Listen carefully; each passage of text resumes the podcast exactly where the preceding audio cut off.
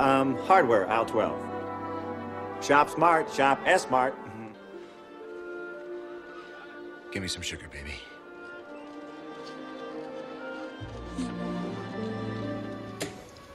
I prithee to forgive me, my lord. I believe thee one of Henry's men. First you want to kill me, now you want to kiss me. Blow. How about it? Who wants some? Take us oaths. I'm afraid. Just swallow us oaths. Everybody die! That's it. Go ahead and run. Run home and cry to Mama. Me? I'm through running.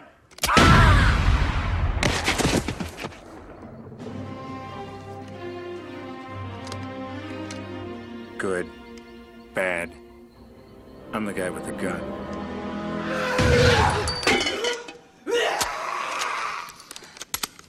Yo, she bitch. Let's go. All right, you primitive screwheads, listen up. See this?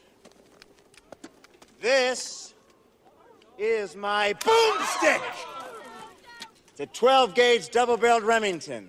S Mart's top of the line.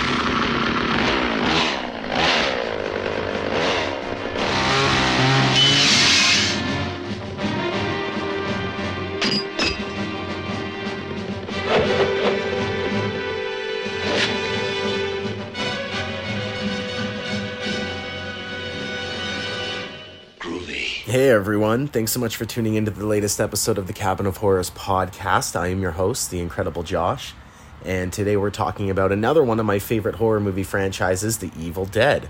Things over at the Cabin of Horrors have been pretty awesome and definitely really busy. If you haven't heard, we have a Twitch channel now, which has absolutely been so much fun. Uh, it's been a blast playing video games and talking to a whole bunch of other horror nerds about horror related things in the genre while I get to play video games. And we've been streaming the new Evil Dead game, which was really the catalyst for what spawned this week's episode because that's really all I've been doing. Um, I've just been playing video games. I've really just been playing Evil Dead, played some Gears of War 5 as well on stream, and it's been really fun getting to engage with you all, getting to talk with you all. And the big goal for our Twitch channel is we're trying to reach affiliate status. What that means is when you get to become a Twitch affiliate, you get to unlock a whole bunch of different engagement tools for your channel. So I get to have a lot more fun with all of you once I hit certain goals. And what we get is something called channel rewards. So you can actually get points by just watching our Twitch channel, just chatting, and even if you subscribe, if you were to donate, that kind of thing, you would get all kinds of points as well for that. But you could get points just for sitting on our channel and watching the stream and, you know, throwing a couple words into the chat and giving us a follow. You can get points that you can use to actually mess up my stream later on. so we're going to have tons of different channel reward points once I hit affiliate. We're going to have things like you can mess up my stream or make me not curse for a certain amount of time, you know, things like that that'll just be kind of funny and quirky and a way that we can all engage with each other and have a little bit more fun on stream.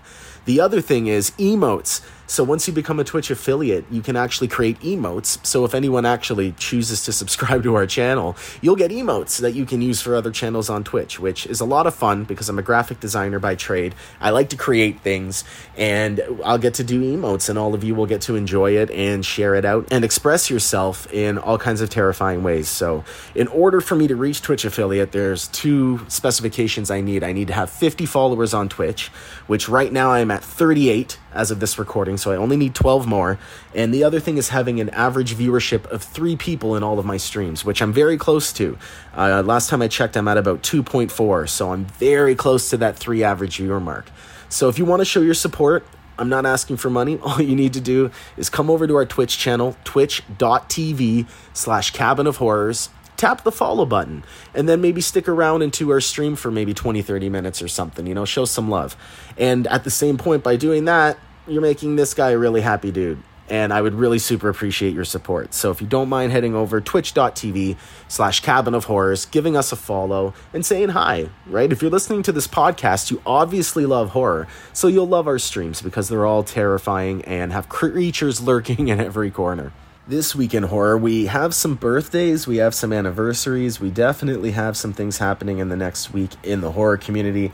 Today, specifically, when this podcast episode drops on May 24th, it's Doug Jones's birthday. And if you don't know Doug Jones, he is by far one of the most underrated, I would say, body horror actors of all time, and just monster actor, actually, of all time. He was in Pan's Labyrinth, he was in Hocus Pocus, he was in Mimic he has done so many iconic roles that you know him if you were to see the character he plays. He's one of those actors that you absolutely know who he is, but you won't know him if you just saw his face because he is able to transform himself into such terrifying creatures that you don't even realize it's Doug Jones until the credits rolls. So, Doug Jones, happy birthday today, man. Tomorrow we have another birthday, which is a birthday of one of our favorite horror nerds, Jamie Kennedy. Tomorrow is Jamie Kennedy's birthday. Randy from the first three Scream movies, who of course was one of the most iconic characters and is a fan favorite. And then on the same day as Jamie Kennedy's birthday in 1979, that's when audiences realized that in space, no one can hear you scream. That's right, Alien was released on May 25th in 1979 and terrified audiences everywhere, especially with that end scene of the alien coming out of the body. And then on May 30th, Wrong Turn was released in 2003, which was released to mixed reviews despite there being multiple entries coming out in the franchise. Personally, I liked the first Wrong Turn. I thought it was okay. I didn't think it was necessarily a cult classic or, you know, anything great, but it was an okay horror movie. The sequels that followed were just absolute gore porn, but the first movie wasn't that bad. Alongside Wrong Turn in 2008, The Strangers were released which is an absolute terrifying cabin movie. It's one one of the scariest cabin horror movies of all time because it doesn't follow the typical tropes of a horror movie, let alone a cabin horror movie. It's just a married couple trying to get away from their chaotic lives at the cabin and then a group of people come visit them, hold them hostage, torture them and eventually kill them. It's a terrifying story, and it was actually inspired by the Manson family killings. So if you haven't seen The Strangers, you definitely need to see it. It is a terrifying movie. So let's dive into this episode of the podcast where we're going to be talking about absolutely everything Evil Dead.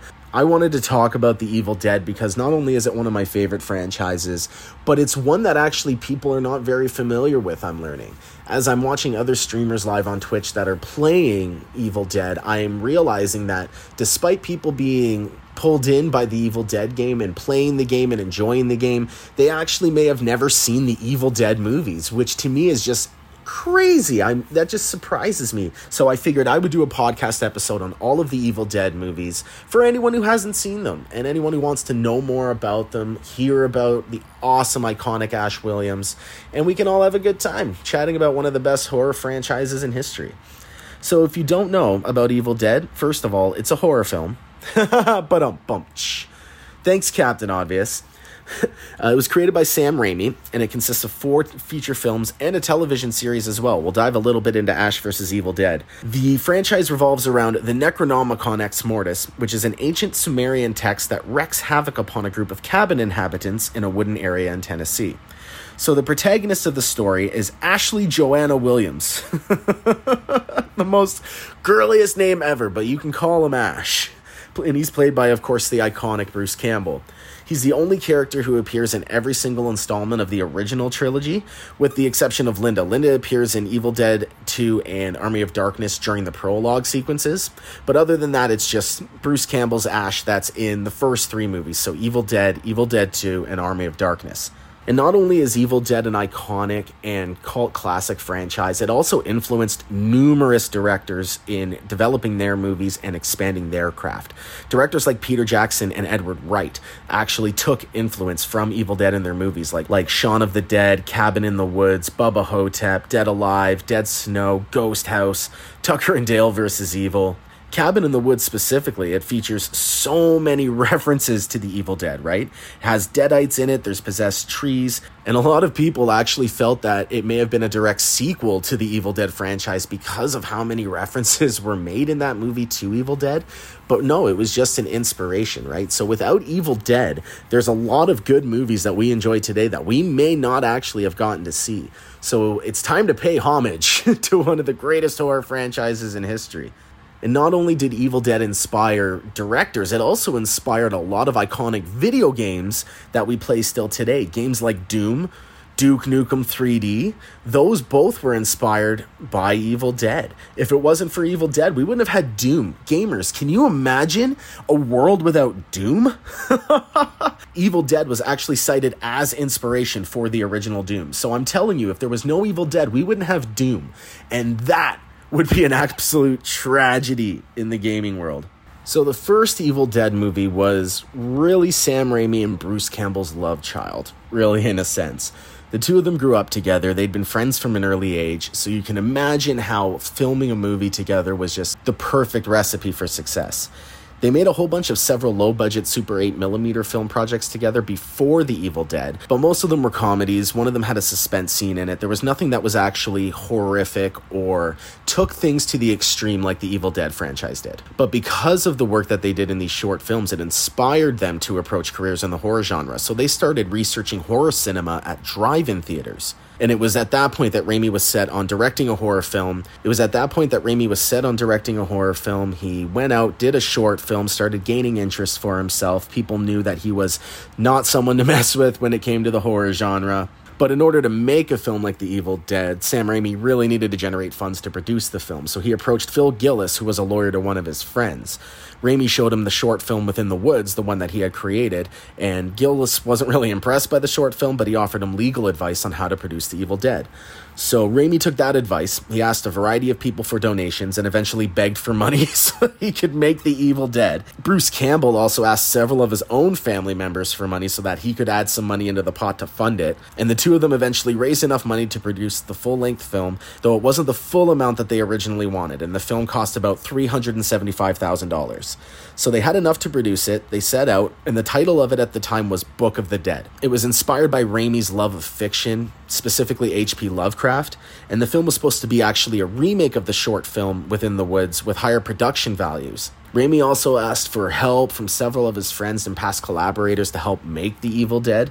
It really took a community to get this movie made because it had to be on a low budget. There wasn't a lot of money, we know. Raimi was begging and asking for donations so that he could make this movie, so it had to stay within budget or it wasn't going to get made. Bruce Campbell even offered to produce the film, and that's what also helped cast him as Ash Williams, the main character, since his producing responsibilities made him the only actor willing to stay during the whole entirety of the production, right? So they needed actors for the movie. They couldn't just have a movie with Bruce Campbell, even though I would watch a movie that just had Bruce Campbell. I'd watch a one man show with Bruce Campbell. Just gonna put that out there. But no, they had to get a whole bunch of other actors to come on board so that the movie was actually successful. So, to acquire more actors, Raimi put out an ad in the Detroit News, and Betsy Baker was one of the actresses who responded. And then Ellen Sandweiss, who appeared in Within the Woods, was also cast. So the crew consisted almost entirely of Raimi and Campbell's friends and family. the special makeup effects artist for Within the Woods, Tom Sullivan, was also brought on to compose the effects because he had such a positive reaction of working with Raimi that he wanted to do it again. So he helped create many of the film's foam latex and fake blood effects that we see in the movie. He even added coffee as an extra ingredient to the fake blood formula instead of corn syrup and food coloring only. So that really is what made that iconic blood is coffee. So just add coffee. Cosplayers, hey. you want to make your blood look like the Evil Dead? Do what you're doing and just add coffee. That's awesome. And because of how low of a budget the movie was, they didn't really have any formal or professional location scouts for the movie. So the cast had to find their own filming locations, basically. They initially tried to shoot the film in Raimi's hometown of Royal Oak, Michigan, but then instead chose to move it to Morristown, Tennessee, since it was the only state that expressed any enthusiasm for the project. Smart move. So the crew went, they found a remote cabin several miles away from any other buildings, and during the pre production, 13 other crew members had to stay at the cabin, which led several people to sleeping in the same room, making living conditions notoriously difficult. So we can start to understand why some of the cast and crew started to leave before production finished. Several arguments also broke out between the crew members because when you're when you're kept in such close quarters, you're in a stressful production as it is, tempers are bound to flare. That makes complete sense to me. So, after the extensive filming process of The Evil Dead, Sam Raimi had a mountain of footage that he had to put together. So, he chose a Detroit Editing Association where he had met Edna Paul, who cut the film. Paul's assistant was Joel Coen of the Coen brothers, uh, uh, the Coen brothers, yeah. He actually helped with the film's editing. Paul edited a majority of the film, although Coen edited the shed sequence. Coen, who had been inspired by Raimi's Within the Woods, liked the idea of producing a prototype film to help build interest of investors. So Joel used the concept to help make Blood simple with his brother Ethan, and he and Raimi became friends following the editing process. So the first cut of Evil Dead ran around 117 minutes. So you know they cut a lot based on what the length of the movie is today. The cutscenes were really focused on Ash not being able to save his victims from their deaths, so they edited it down to make the film less grim and depressing and be more marketable. So it was more horror and less about Ash suffering the death of his friends. And one of the most intricate moments during editing was the stop motion animation sequence where the corpses melted. It took them hours to cut that properly, and that was a great scene actually. The soundtrack was really good in the film too. It had really unique sounds that required extensive recording from the crew, so you know they put a lot of effort into the ambiance. That's really what helps make the movie the iconic horror franchise it is, is the fact that the atmosphere itself is totally creepy. It makes you feel so isolated and alone that it's borderline terrifying every time you watch it. So once they had the film completely edited, everything was done, ready to go, they decided to celebrate the film with a big premiere. So they chose to screen the film at Detroit's Redford Theater, which Bruce Campbell was often visiting as a child. Sam Raimi opted to have the most theatrical premiere possible. He wanted it to be a lavish extravaganza. So he used custom tickets and wind tracks set in the theater, which created an ambiance for those in attendance. And he also ordered ambulances outside of the theater to help build on the atmosphere. So he really went all out on this premiere to promote Evil Dead. The setup was actually inspired by horror director William Castle, who would often attempt to scare his audiences by using gimmicks. The local turnout for the premiere totally exceeded everyone's expectations. There was thousands of people that showed up to watch The Evil Dead, and the response was enthusiastic. People actually enjoyed watching the movie. So that led Raimi to the idea of, well, let's tour the film and build more hype up around it. Because at the time, it was just an indie film. It wasn't getting theatrical releases everywhere. It was only released at this one theater. So Raimi went out and started touring the film to try and build hype around it. And he would show it to anyone who was willing to watch it. He booked meetings with distribution agents, anyone who had experience in the film industry. Eventually, he came across Irvin Shapiro, who was responsible for distributing Night of the Living Dead. And of course, that's somebody that you want to get your film in front of. So Shapiro watched the film, and at first he joked that it wasn't Gone with the Wind, but it had commercial potential, and he expressed his interest in distributing it. So it was his idea not even to use the title of Book of the Dead. So they premiered it as Book of the Dead. That was the title of the movie. It wasn't Evil Dead at this time. And he really thought that it made the film sound boring because people didn't want to go and see a movie about a book. So Raimi went back and brainstormed several ideas about what the movie could be called, and eventually they fell with The Evil Dead and deemed it the least worst title. Shapiro was a founder of the Cannes Film Festival, so that actually allowed Sam Raimi to screen the film at the 1982 festival out of competition. Stephen King the horror author and writer that we all absolutely adore and love and has given us so many stories that have been turned into terrifying movies, was actually present at this screening and he gave the film a rave review. He absolutely loved The Evil Dead and to this day says it's one of his favorite films. The film actually severely affected Stephen King. He commented that while watching the film at Cannes Film Festival, he was registering things he had never seen in a movie before, which is a broad statement coming from a guy like Stephen King. And he actually became one of the film's largest supporters during the early efforts when they were trying to find a distributor. He even described it as the most ferociously original film of the year. And this, of course, attracted the interest of critics who otherwise would have likely dismissed this because of the low budget the movie had attached to it. Stephen King comes in and he's like, No, this movie's great. We need to push it. And everyone's like, Okay. Stephen King's word is gold when it comes to horror. And that's even to this day. Even then, when he was giving us Carrie, Cujo, It, Christine, Salem's Lot, like, Stephen King says something and people will just go for it. And it worked. It worked for The Evil Dead, and I'm glad it did. Now we're going to dive into the Evil Dead movie, what it's about, how awesome it is, all that kind of fun stuff. But before we do, we're going to head on over to my Instagram, dun dun dun dun, because I have comments from my followers on the Evil Dead franchise that I would absolutely love to share with you all. So the first comment comes from my homie and someone who is family at the Cabin of Horrors, Skellington fan, calls it the Sam and Bruce show, which it is. Like I was saying earlier, right? Sam Raimi and Bruce Campbell, they were best friends. They wanted to make this movie together. Bruce Campbell even helped fund the film. This was something they wanted to do together, and you could tell that it was a showcase of Raimi and Campbell's talents in all three movies, in even in the Ash vs. Evil Dead TV series. You could see that it was a showcase of their best talents and putting on display how amazing the two of them could do together as an actor-director duo. Next comment comes from Vampira Sky underscore Wolf Moon, who says Ash Williams is a badass. Yeah, he is. In Ash vs. Evil Dead, the guy's going in like his 50s and 60s, hacking and slacking demons with a chainsaw. Dude is badass as fuck. Next comment comes from G underscore D underscore P underscore Junior, who says underappreciated.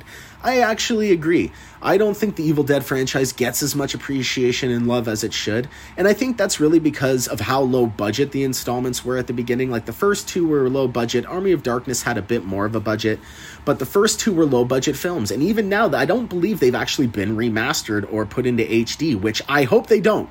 I love the grainy, low budget look of the first two Evil Deads. I will always watch the first two Evil Deads in that grainy, low budget kind of film filter because even if they remaster it, it just won't capture that essence and that campiness of Evil Dead. So, but that also could be a hindrance, right, as to why people don't necessarily enter into this into this franchise. Next comment comes from Fry underscore Yay the thirteenth. Disturbing, violent, funny, groovy Ash. I love it. Groovy. Next one comes from Dinsum, who says Bruce Campbell is my idol.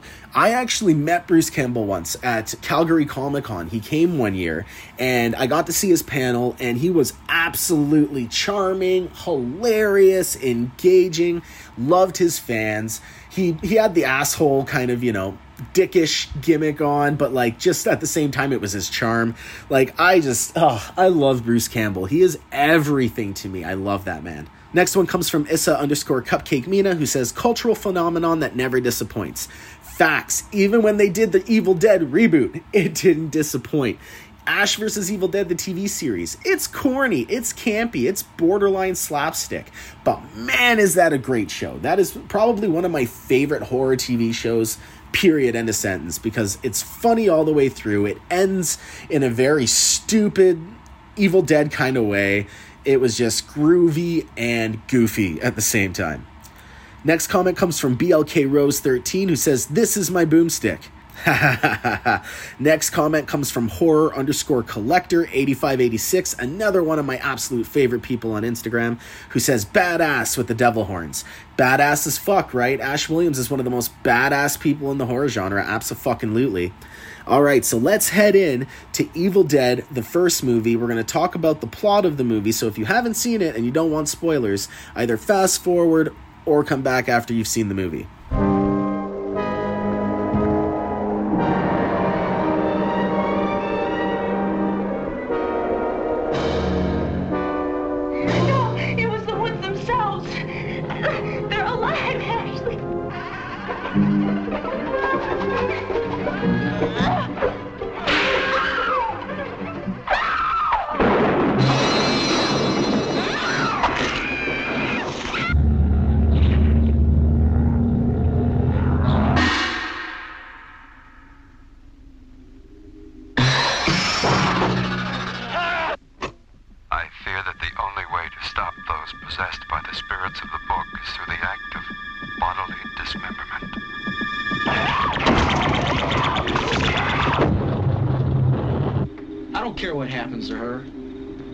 Your girlfriend. You take care of her.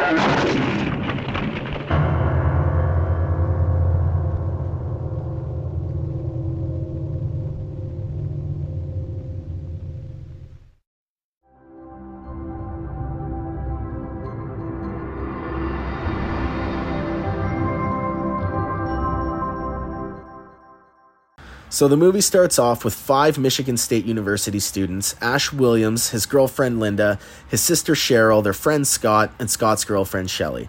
They're all going on a vacation at an isolated cabin in rural Tennessee.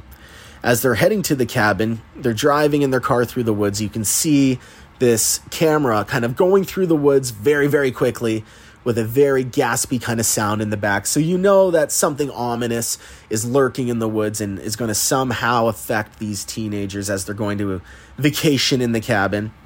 So as they're heading to the cabin, the group notices that the porch swing is moving on its own, and then it suddenly stops as Scott goes to grab the doorknob. So they all head into the cabin, they start unloading their taking some time to relax and decompress before they head into their festivities for the night. Cheryl draws a picture of a clock, and the clock weirdly stops. She starts to hear a faint demonic voice tell her, Join us. And then her hand becomes possessed. She starts to turn pale, draws a picture of a book with a demonic face on the cover, and just starts going fucking ape shit, right? Losing her mind.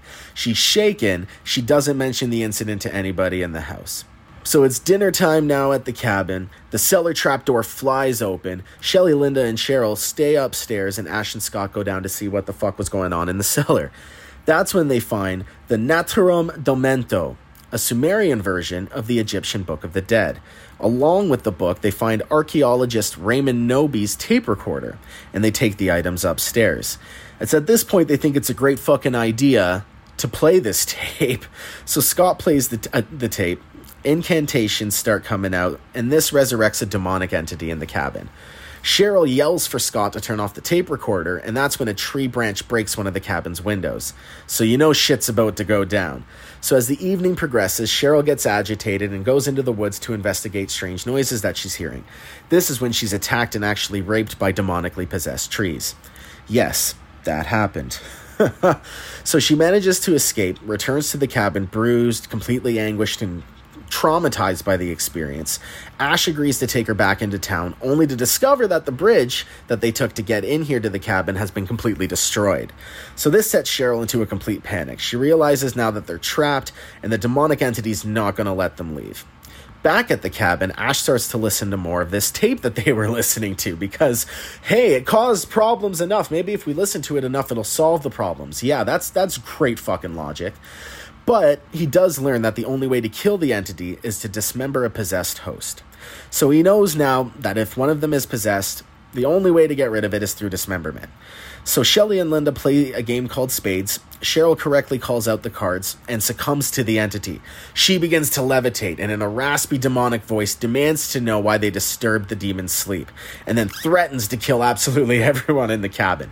In one of the most terrifying scenes of the movie, my favorite. I love this scene. It's def and it's also Easter egged in the Evil Dead reboot. They kind of did an Easter egg to that scene. It's one of the most iconic scenes in the movie. Check it out. So she stabs Linda in the ankle with a pencil and throws Ash into a shelf. Scott then knocks Cheryl into the cellar, locks her inside. So now they have the demon entity kind of captured and isolated and trapped in the cellar. So everyone starts fighting amongst themselves about what the fuck to do. They're completely paranoid about Cheryl being possessed by a demon. They're all saying that you should just kill Cheryl and be fucking done with it. Shelly goes to lie down in her room, but she's drawn to look out her window. This is where she sees a demon crashing through the window and starts attacking her, which turns her into a deadite. She goes after Scott, but he manages to throw her into the fireplace and stabs her in the back with a Sumerian dagger, which kills her. Right? That's important in the Evil Dead lore. He, he stabbed her with a Sumerian dagger and it killed her. So she reanimates, though. Scott dismembers her with an axe and then buries the remains. Shaken by the experience, he leaves to find a way back to town. Shortly, he becomes mortally wounded from the possessed trees and dies while he warns Ash that the trees are possessed and will not let them escape alive. Ash goes to check back on his girlfriend Linda. He becomes horrified when he finds out that she's become possessed. Linda starts attacking Ash. He stabs her with the Sumerian dagger and is 100% unwilling to dismember her. So instead, he buries her. People. this is like Saw. You're not listening to the rules. If you followed the rules, you wouldn't have shit happen to you afterwards and things would be hunky dory. So, because he's unwilling to dismember her and he buries her instead, she revives and then goes after him and attacks him. This, of course, forces him to decapitate her with a shovel, and then he retreats back to the cabin. So once he gets back to the cabin, he finds out that Cheryl has actually escaped from the cellar. So she manages to elude Ash for a while, which culminates in her attempting to choke Ash out. Ash escapes her grasp and then shoots Cheryl in the jaw. Ash barricades the door, Scott reanimates into a deadite, and then goes after Ash. Inadvertently, he knocks the Naturom Demonto close to the fireplace. Ash gouges Scott's eyes out, pulls a tree branch from Scott's stomach, which causes him to bleed out and fall to the ground. Cheryl comes back and makes her demonic appearance again. She breaks through the barricade and knocks Ash to the floor. As Scott and Cheryl keep keep attacking Ash, Ash manages to grab the Naturom Demonto and throws it into the fireplace. While the book starts burning, the deadites freeze into place and begin to rapidly decompose. Large appendages burst from both corpses, cover Ash in blood. Dawn breaks, Ash stumbles outside into the sunset and heads off, and we hope that he is going to live a non traumatic life going forward. However, we see a demon rapidly moving through the forest, rushing through the cabin and attack him from behind as the movie ends. So we know that Ash Williams is not going to see the end of the demonic forces that he had met in the cabin. While the plot itself isn't necessarily, you know, thick, it's not a plot story that people can really sink their teeth into. It's a story that people can watch and be horrified by and engage with and somewhat relate to. How many times have you gone out to a cabin or gone on vacation with your friends? Imagine having a demonic force possess your friends and then your friends turn on you and start killing you. And then you start getting that paranoia that you can't trust your own friends, right? It's a terrifying concept when you really dive deep into it, despite how simple the story is. And it remains one of the greatest horror movies of all time. It's definitely iconic. It catapulted both Sam Raimi and Bruce Campbell's careers into absolute stardom. Even to this day, Sam Raimi just finished directing Doctor Strange 2, one of the newest movies to enter the MCU. That's huge. Also directed the first three Spider Man movies. That's amazing. The guy has catapulted himself not only as an iconic horror director, but as a director in general. The guy can direct himself anything, and he has proven that. So that concludes part one of the Evil Dead franchise series. Thank you guys so much for tuning in. On the next episode, we're going to be diving deep into Evil Dead 2. That's going to be the next episode in the series. And just like this episode, we're going to talk about the background of the story, how it was developed, the plot itself, all the amazing things that come with it. I really hope you check out the next episode of the Cabin of Horrors podcast. It'll be dropping again this week. We're going to be having two episodes for you, and maybe even a special episode. My Instagram followers really want me to drop my Saw 2 movie review, so I'm thinking we may have three episodes this week on the Cabin of Horrors. You're going to have to follow, subscribe, whatever platform you're listening on to make sure you tune in and catch those episodes when they drop. If you're looking for more horror content, make sure you visit our Instagram, Cabin of Horrors Podcast. You can also visit our website, cabinofhorrors.com, where we have tons more horror content for you to check out. I'm the Incredible Josh. Thank you so much for tuning into our Evil Dead episode on the Cabin of Horrors Podcast.